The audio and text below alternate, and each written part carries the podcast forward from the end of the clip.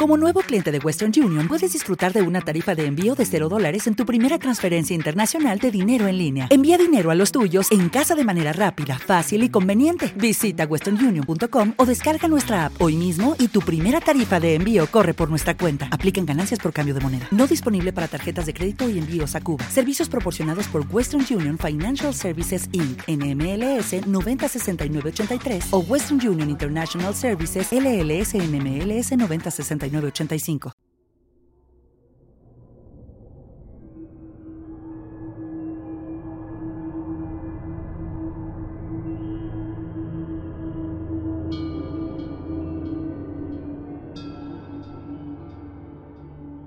Dejadme comenzar diciendo que Peter Terry era un adicto a la heroína. Nos hicimos amigos en la universidad y continuamos siéndolo después de que yo me graduara.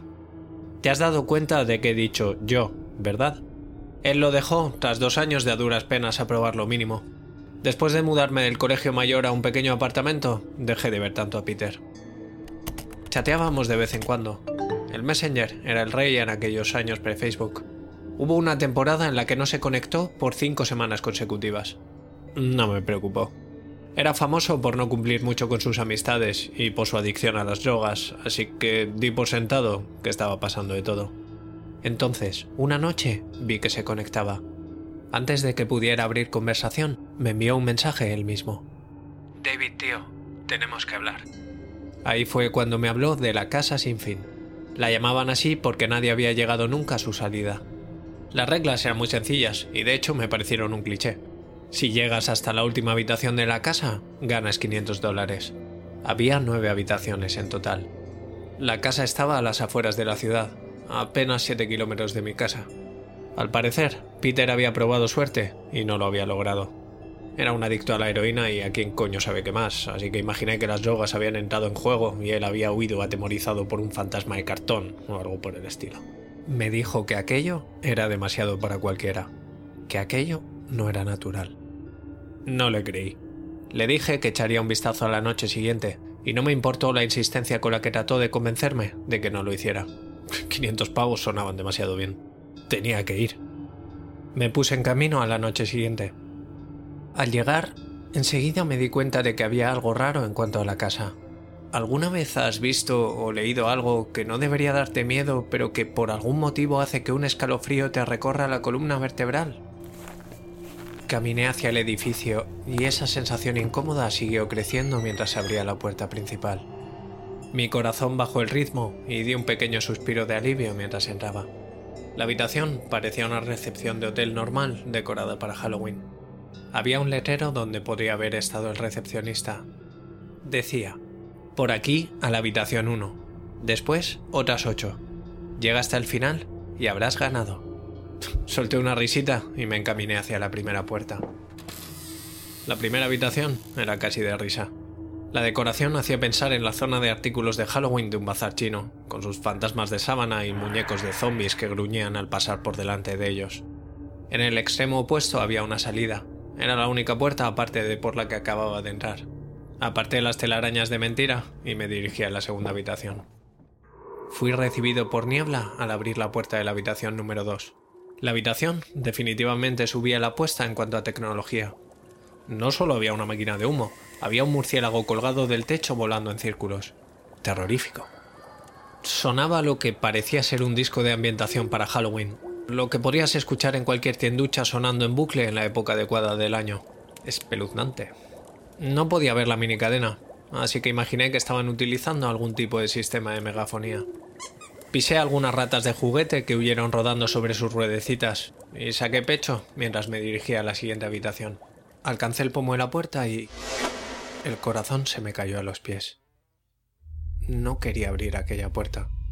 Un sentimiento de terror me golpeó con tal fuerza que apenas podía pensar. La lógica se sobrepuso tras esos instantes de terror. Le resté importancia a aquello y entré en la siguiente habitación. La habitación 3 fue donde las cosas empezaron a cambiar. A simple vista parecía una habitación normal.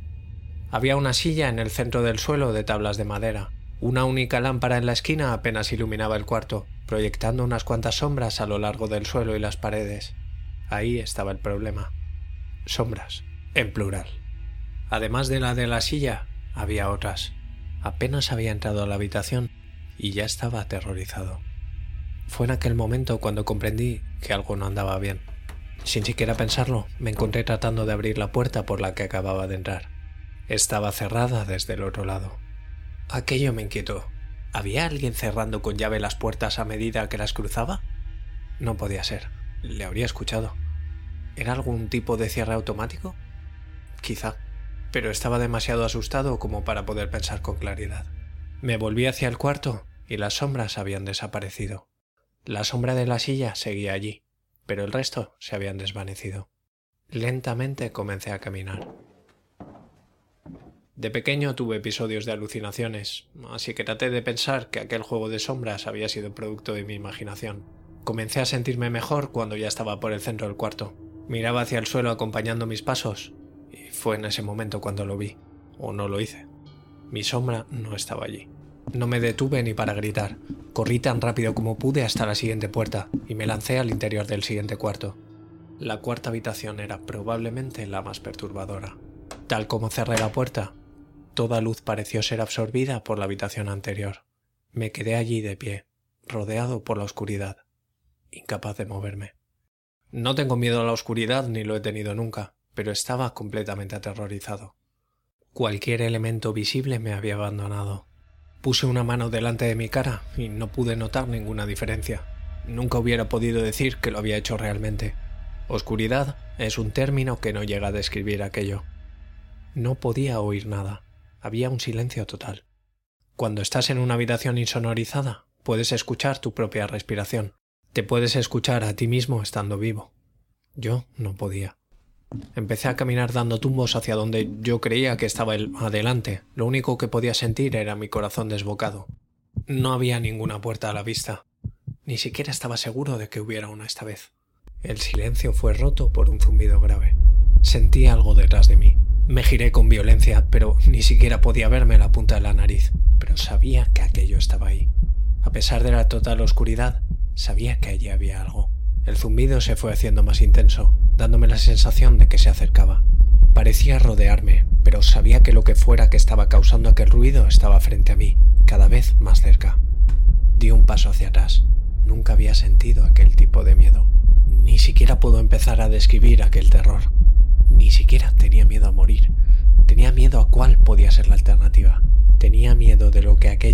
Podía tenerme reservado. Entonces las luces parpadearon por un segundo y lo vi. Nada. No vi nada, y sé que no vi nada. La habitación se sumió de nuevo en las tinieblas, y el zumbido se convirtió en un chirrido. Grité a modo de protesta. No podía escuchar aquello ni un minuto más. Corrí hacia atrás tratando de alejarme de aquel sonido y choqué con el pomo de la puerta. Casi por accidente lo giré y caí en la habitación número 5. Antes de que describa la habitación número 5, quiero dejarte clara una cosa. No soy un drogadicto.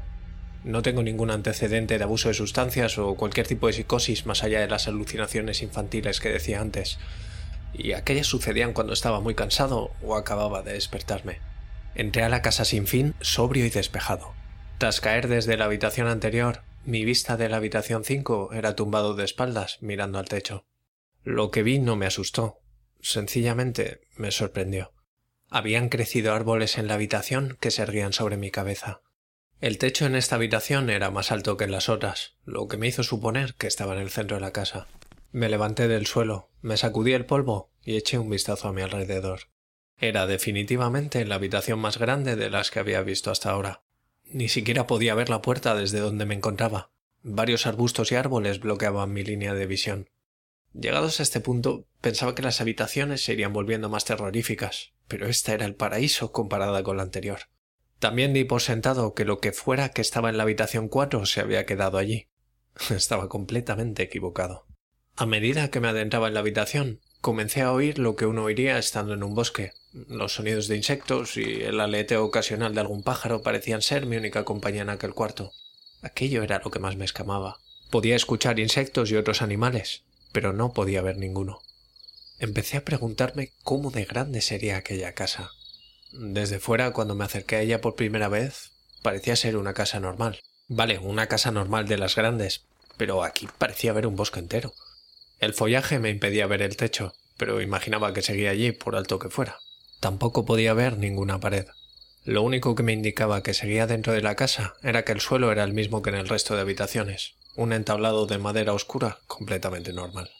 Seguí caminando, esperando que el siguiente árbol que dejara atrás me permitiera ver la puerta. Tras caminar por un rato, sentí un mosquito posarse en mi brazo. Lo sacudí y seguí caminando. Un segundo después, sentí como diez de ellos posarse en mi piel en diferentes lugares.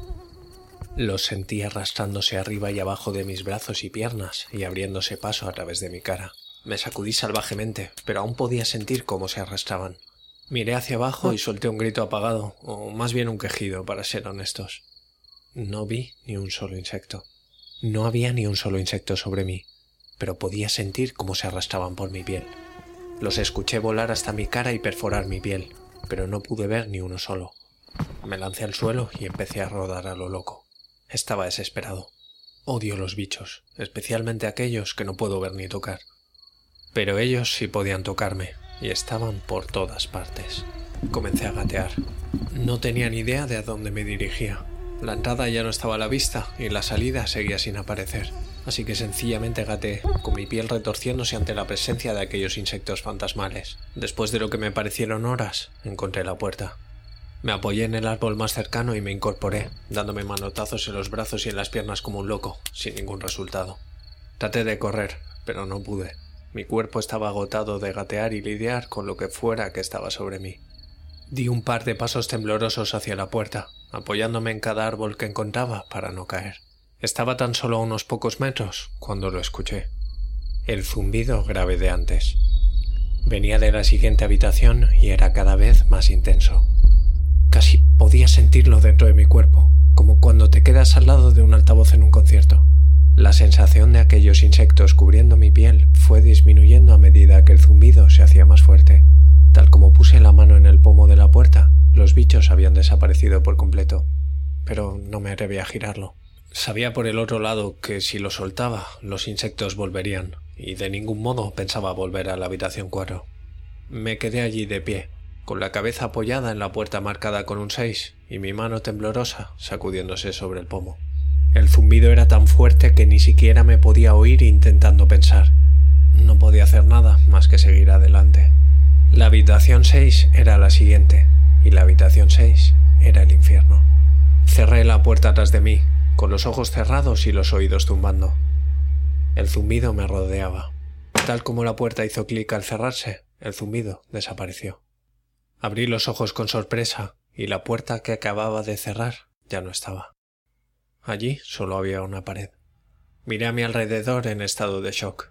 La habitación era idéntica a la número 3, la misma silla y la misma lámpara, pero esta vez con la cantidad apropiada de sombras. La única diferencia era que no había una puerta de salida, y aquella por la cual había entrado había desaparecido. Como he dicho antes, no tengo antecedentes de inestabilidad mental, pero en aquel momento me zambullí en lo que ahora sé que es la locura. No grité, no emití un solo ruido. Al principio arañé con suavidad. La pared era sólida, pero sabía que la puerta tenía que estar en alguna parte. Sabía que lo estaba. Arañé el lugar en el cual había estado el pomo. Hundí las uñas en la pared frenéticamente con ambas manos, mis uñas llenándose de madera hasta tocar la piel. Caí de rodillas en silencio. El único sonido de la habitación era mi incesante arañar en la madera. Sabía que estaba allí. La puerta estaba allí, sabía que estaba allí, Sabía que si lograba cruzar aquella pared... ¿Estás bien? Me puse en pie y me di la vuelta en un solo movimiento. Me apoyé contra la pared detrás de mí y vi que era lo que me estaba hablando. A día de hoy me arrepiento de haber mirado. Había una niña pequeña. Vestía un vestido blanco que le llegaba a los tobillos. Tenía el pelo rubio y este le llegaba a media espalda. Tenía la piel blanca y ojos azules. Era la cosa más terrorífica que había visto jamás y sabía que nada en mi vida sería más inquietante que lo que vi en ella. Mientras la miraba, vi algo más. Donde ella estaba en pie, vi lo que parecía ser el cuerpo de un hombre, solo que más grande de lo normal y cubierto de pelo. Estaba desnudo de la cabeza a los pies, pero su cabeza no era humana y sus pies eran cascos. No era el diablo, pero en aquel momento bien podría haberlo sido. La cabeza tenía forma de carnero y el hocico de un lobo. Era horrible, y era lo mismo que la niña pequeña frente a mí. No puedo describirlo, pero los vi al mismo tiempo. Compartían el mismo lugar en aquella habitación, pero era como mirar a dos dimensiones diferentes. Cuando veía a la niña, veía la forma, y cuando veía la forma, veía a la niña. No podía hablar, apenas podía ver. Mi mente se rebelaba contra aquello que estaba intentando procesar. He pasado miedo en otros momentos de mi vida y nunca he estado más asustado que cuando estaba en la habitación 4, pero eso fue antes de la habitación 6. Me quedé allí, mirando fijamente a lo que fuera que me había hablado. No había salida. Estaba atrapado con eso. Y entonces habló de nuevo. David, tenías que haberme escuchado. David, tenías que haberme escuchado. David, tenías que haberme escuchado. Cuando habló, pude escuchar las palabras de la niña pequeña, pero la forma habló en mi mente a través de una voz que no voy a intentar describir. No había otro sonido. La voz siguió repitiendo aquella frase una y otra vez, y yo estuve de acuerdo con lo que decía. No sabía qué hacer. Me estaba sumergiendo en la locura, pero no podía despegar los ojos de lo que estaba enfrente de mí. Me dejé caer al suelo. Pensaba que me había desmayado, pero la habitación no me lo permitió. Solo quería que terminara. Estaba de lado con los ojos completamente abiertos y la forma mirándome fijamente. Correteando por el suelo frente a mí había una de las ratas a pilas de la segunda habitación. La casa estaba jugando conmigo. Pero por algún motivo, ver aquella rata sacó mi mente de las profundidades en las que se estaba internando y eché un vistazo a la habitación. Iba a salir de aquí. Estaba decidido a salir de aquella casa y a vivir sin pensar en ella nunca más. Sabía que aquella habitación era el infierno y no estaba listo para quedarme allí. Al principio solo se movieron mis ojos. Escudriñé las paredes en busca de algún tipo de abertura. La habitación no era tan grande, así que no me tomó mucho tiempo examinarla al completo. El demonio seguía reprochándome. Su voz se volvía más fuerte mientras aquella forma permanecía anclada donde estaba. Puse la mano en el suelo, me puse a cuatro patas y me di la vuelta para examinar el muro a mi espalda. Entonces vi algo que no podía creer. La forma estaba ahora a mi espalda, susurrando en mi mente que no debería haber venido. Sentía su aliento en la nuca, pero me negaba a darme la vuelta. Un gran rectángulo fue apareciendo como tallado en la madera, con un pequeño bulto en el centro.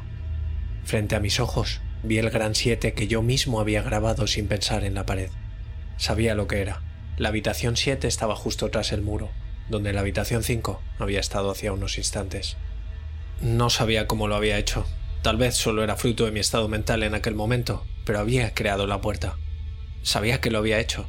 En mi locura había arañado en la pared lo que más necesitaba, una salida hacia la siguiente habitación. La habitación 7 estaba cerca. Sabía que el demonio estaba detrás de mí, pero por algún motivo no podía tocarme. Cerré los ojos y coloqué las manos en el gran 7 que tenía enfrente. Empujé, empujé tan fuerte como pude. El demonio estaba gritándome al oído. Me decía que nunca iba a poder marcharme. Me dijo que aquello era el final, pero que no iba a morir. Iba a vivir en la habitación 6 con él. No pensaba hacerlo. Empujé y grité con toda la fuerza de mis pulmones. Sabía que en algún momento iba a atravesar aquella pared. Cerré los ojos con fuerza mientras gritaba y el demonio desapareció. Todo quedó en silencio. Me di la vuelta despacio y me recibió la habitación tal como estaba cuando entré. Solo una silla y una lámpara. No podía creerlo, pero no tenía tiempo para reflexionar. Me di la vuelta hacia el siete y di un respingo. Lo que vi fue una puerta. No era la que había hecho a base de arañazos, era una puerta normal con un gran siete en ella. Me temblaba todo el cuerpo. Me tomó un rato girar el pomo. Me quedé allí por un rato mirando la puerta. No podía quedarme en la habitación 6. No podía. Pero si esto había sido la habitación 6, no podía imaginar que me reservaba la número 7. Debí de quedarme allí plantado como una hora, mirando fijamente aquel 7. Finalmente, tomando una buena bocanada de aire, giré el pomo y abrí la puerta a la habitación 7. Crucé el umbral de aquella puerta mentalmente exhausto y físicamente débil. La puerta se cerró tras de mí y me di cuenta de dónde estaba. Estaba fuera. No fuera como en la habitación 5, fuera en serio. Me aguijoneaban los ojos. Quería llorar. Caí de rodillas y lo intenté, pero no pude. Estaba al fin fuera de aquel infierno. Ni siquiera me importaba el premio que me habían prometido. Me di la vuelta y vi que la puerta que acababa de cruzar era la entrada. Caminé hasta mi coche y conduje hasta casa, pensando en lo buena idea que me parecía una lucha. Tal como llegaba a casa, sentí algo extraño. La felicidad por haber abandonado la casa sin fin se había disipado, y el terror empezaba a crecer lentamente en mi estómago. Traté de no pensar mucho en ello, echándole la culpa a la experiencia traumática que acababa de vivir, y fui hasta la puerta de mi casa. Entré y fui de inmediato a mi habitación. En mi cuarto estaba mi gato, Baskerville.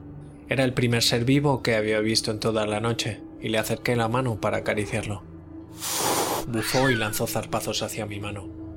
Retrocedí en shock, ya que nunca había hecho nada parecido. Pensé, bueno, es un gato muy mayor, me metí en la ducha y me preparé para lo que esperaba que fuera una noche en vela. Después de la ducha, fui a la cocina para prepararme algo de comer. Bajé por las escaleras y giré hacia el salón. Lo que vi estará para siempre grabado a fuego en mi mente. Mis padres estaban tumbados en el suelo, desnudos y cubiertos de sangre. Estaban mutilados casi hasta el punto de no ser identificables. Sus miembros habían sido arrancados y dispuestos junto a sus cuerpos y sus cabezas descansaban sobre sus pechos mirando hacia mí. El detalle más perturbador de todo aquello eran sus expresiones. Estaban sonriendo, como si se alegraran de verme. Vomité y sollocé allí, en el salón. No sabía qué era lo que había ocurrido. Ellos ni siquiera vivían conmigo en aquel momento. Estaba hecho un caos. Entonces lo vi. Una puerta que nunca había estado allí. Una puerta con un gran ocho pintarrajeado con sangre. Seguía en la casa. Estaba de pie en mi salón, pero estaba en la habitación número 7. Las sonrisas de mis padres se ensancharon mientras comprendía aquello. No eran mis padres, no podían serlo, pero eran idénticos a ellos. La habitación marcada con el 9 estaba al otro lado de la habitación, detrás de los cuerpos mutilados que estaban frente a mí. Sabía que tenía que seguir, pero en aquel momento me rendí. Sus rostros sonrientes penetraron en mi cabeza y me dejaron clavado en donde estaba. Vomité de nuevo y casi me desmayo. Entonces el zumbido volvió. Era más fuerte que nunca, inundaba la casa y hacía temblar las paredes. El zumbido me obligó a caminar. Comencé a caminar lentamente, acercándome a la puerta y los cuerpos. A duras penas podía mantenerme en pie, no digamos caminar, y además me acercaba a mis padres, más me acercaba al suicidio. Las paredes estaban temblando con tanta fuerza que parecía que se fueran a derrumbar, pero los rostros de mis padres me seguían sonriendo. A medida que me acercaba centímetro a centímetro, sus ojos me fueron siguiendo. Estaba ahora entre los dos cuerpos, a pocos metros de la puerta. Las manos amputadas empezaron a acercarse hacia mí clavando las uñas en la moqueta, todo mientras las caras seguían clavándome la mirada. Una nueva ola de terror me empapó y caminé más rápido. No quería oírles hablar. No quería que sus voces fueran iguales que las de mis padres. Comenzaron a abrir sus bocas y las manos estaban a unos palmos de mis pies. En un arranque de desesperación me lancé hacia la puerta, la abrí y la cerré de golpe detrás de mí. Habitación 8. Hasta aquí. Después de lo que acababa de vivir, Sabía que no había una cosa que esta puta casa me pudiera mostrar a la que no pudiera sobrevivir. No había nada en el infierno entero para lo que no estuviera preparado. Desafortunadamente, subestimaba los poderes de la casa sin fin. Desafortunadamente, las cosas se ponían más retorcidas, más terroríficas y más indescriptibles en la habitación 8. Sigo encontrando difícil creer lo que vi en la habitación 8. Una vez más, el cuarto era una copia idéntica de las habitaciones 3 y 6, pero sentado en la habitualmente vacía silla se encontraba un hombre. Tras unos pocos segundos de incredulidad, mi mente aceptó al fin el hecho de que el hombre sentado en la silla era yo. No alguien que se pareciera a mí, era David Williams. Me acerqué. Tenía que verlo mejor, a pesar de que estaba seguro de ello.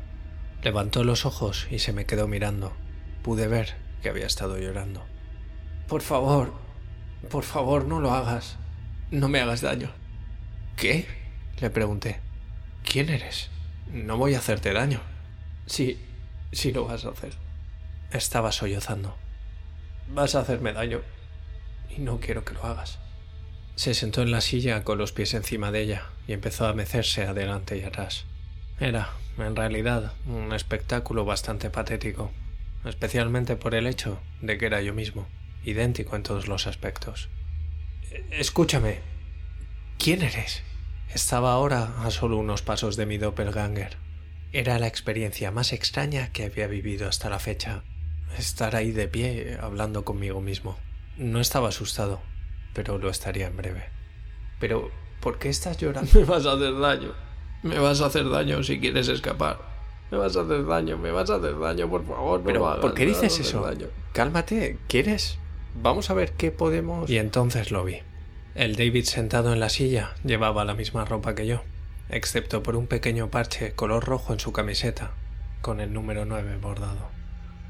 Mis ojos no se apartaban de aquel pequeño número en su pecho. Sabía lo que era exactamente. Las primeras puertas estaban marcadas de forma clara, pero después de unas cuantas la cosa se volvió más ambigua. El 7 estaba hecho a base de arañazos en la pared, pero hechos por mis propias manos. El 8 estaba marcado con sangre sobre los cuerpos de mis padres, pero el 9, este número estaba en una persona, en una persona viva. Peor aún, estaba en una persona idéntica a mí. David, tuve que preguntar. Sí, me vas a hacer daño. Siguió lloriqueando y meciéndose. Había respondido a David. Era yo, incluida la voz, excepto por aquel nueve. Aguardé unos pocos minutos mientras él seguía sollozando en la silla. La habitación no tenía puerta, y de manera parecida a la número 6, la puerta por la que había entrado había desaparecido. Por algún motivo, di por hecho que esta vez los arañazos no me llevarían a ninguna parte. Examiné las paredes y el suelo alrededor de la silla, metiendo la cabeza debajo en busca de algo. Y, desafortunadamente, lo había. Bajo la silla había un cuchillo. Tenía atada una etiqueta que decía Para David. La dirección. Leer aquella siniestra nota me provocó retortijones. Quería vomitar y lo último que quería era coger el cuchillo de debajo de aquella silla. El otro David seguía llorando sin control. Mi mente daba vueltas llena de preguntas a las que no podía responder. ¿Quién había puesto aquello allí y cómo sabía mi nombre? Por no hablar del hecho de que estaba gata sobre el frío suelo de madera y a la vez sentado en la silla, llorando y protestando por el hecho de ir a ser herido por mí mismo. Era demasiado para procesarlo todo a la vez.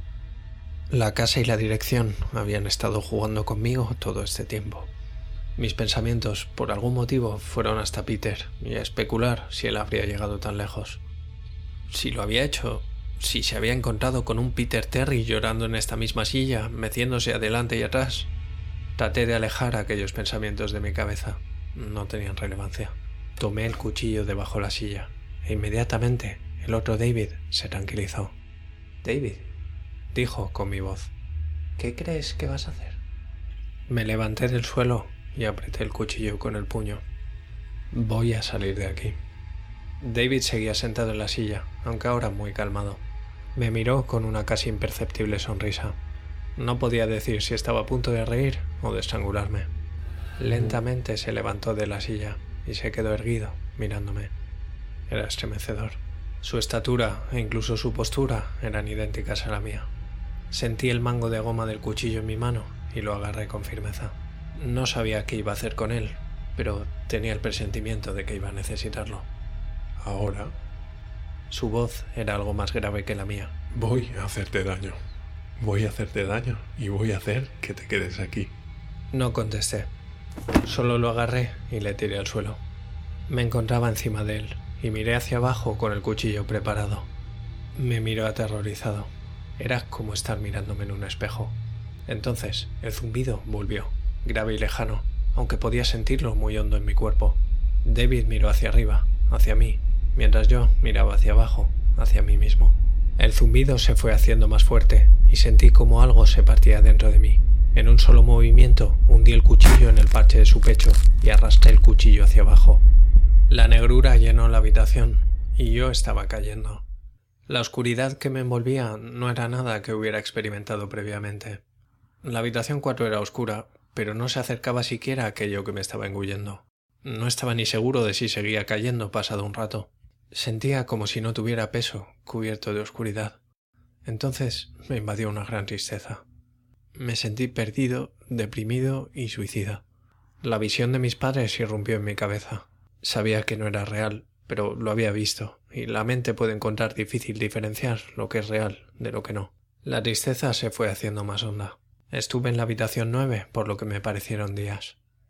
La última habitación. Y eso era exactamente lo que era. El final.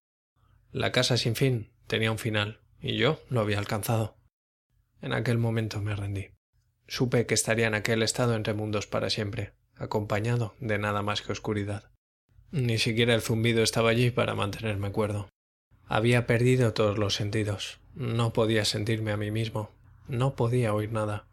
La vista era ahora mismo un sentido completamente inútil. Busqué cualquier tipo de sabor en mi boca y no encontré nada. Me sentí fuera de mi cuerpo y completamente perdido. Sabía dónde estaba. Esto era el infierno. La habitación nueve era el infierno.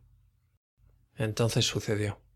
Una luz una de esas estereotípicas luces al final del túnel. Sentí suelo bajo mis pies. Estaba de pie. Después de un momento o dos de ordenar mis pensamientos y mis sentidos, comencé a caminar lentamente hacia la luz. A medida que me acerqué a la luz, ésta fue tomando forma. Lentamente caminé a través de la puerta y me encontré a mí mismo de vuelta donde había empezado, la recepción de la casa sin fin. Estaba exactamente como la había dejado, vacía y decorada con infantiles adornos de Halloween. Después de todo lo que había sucedido aquella noche, todavía desconfiaba de dónde me encontraba. Tras unos instantes de normalidad, inspeccioné el lugar en busca de alguna diferencia. En el escritorio había un sobre blanco con mi nombre escrito a mano. Con una inmensa curiosidad, pero aún con desconfianza, reuní el valor para abrir el sobre. Dentro había una nota, también escrita a mano. David Williams, Enhorabuena. Has llegado al final de la casa sin fin. Por favor, acepta este premio como recompensa a un gran logro. Tuya para siempre. La dirección. Junto a la carta había cinco billetes de 100 dólares. No podía parar de reírme. Me reí por lo que parecieron horas.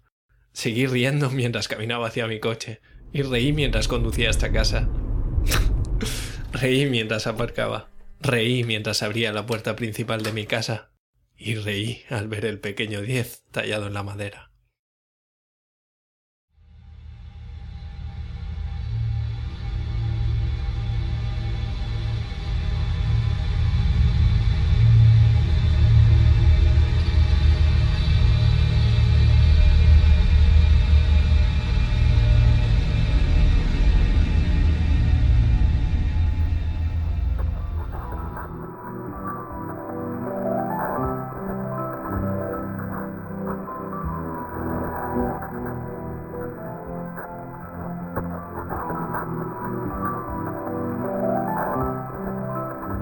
Soy Snaf, y esto que acabas de escuchar ha sido otro capítulo de Normal Podcast for Normal People. Puedes seguir la cuenta del podcast en Twitter en arroba normalpodcast-bajo. El podcast está alojado en iVoox, donde te agradecería mucho que te suscribieras, comentaras qué te ha parecido o cualquier cosa relacionada con el mundo del creepypasta. También puedes escucharlo en Spotify y en iTunes, donde te agradecería mucho una reseña. Por supuesto, también puedes seguir el canal de YouTube que se llama lo adivinaste, Normal Podcast for Normal People, donde también estaría muy bien si te suscribes. Si quieres pasarme enlaces raros, vídeos de Deep Web o fotos malditas, puedes escribirme a normalpodcastfornormalpeople.com recordando que la A de normal es un 4.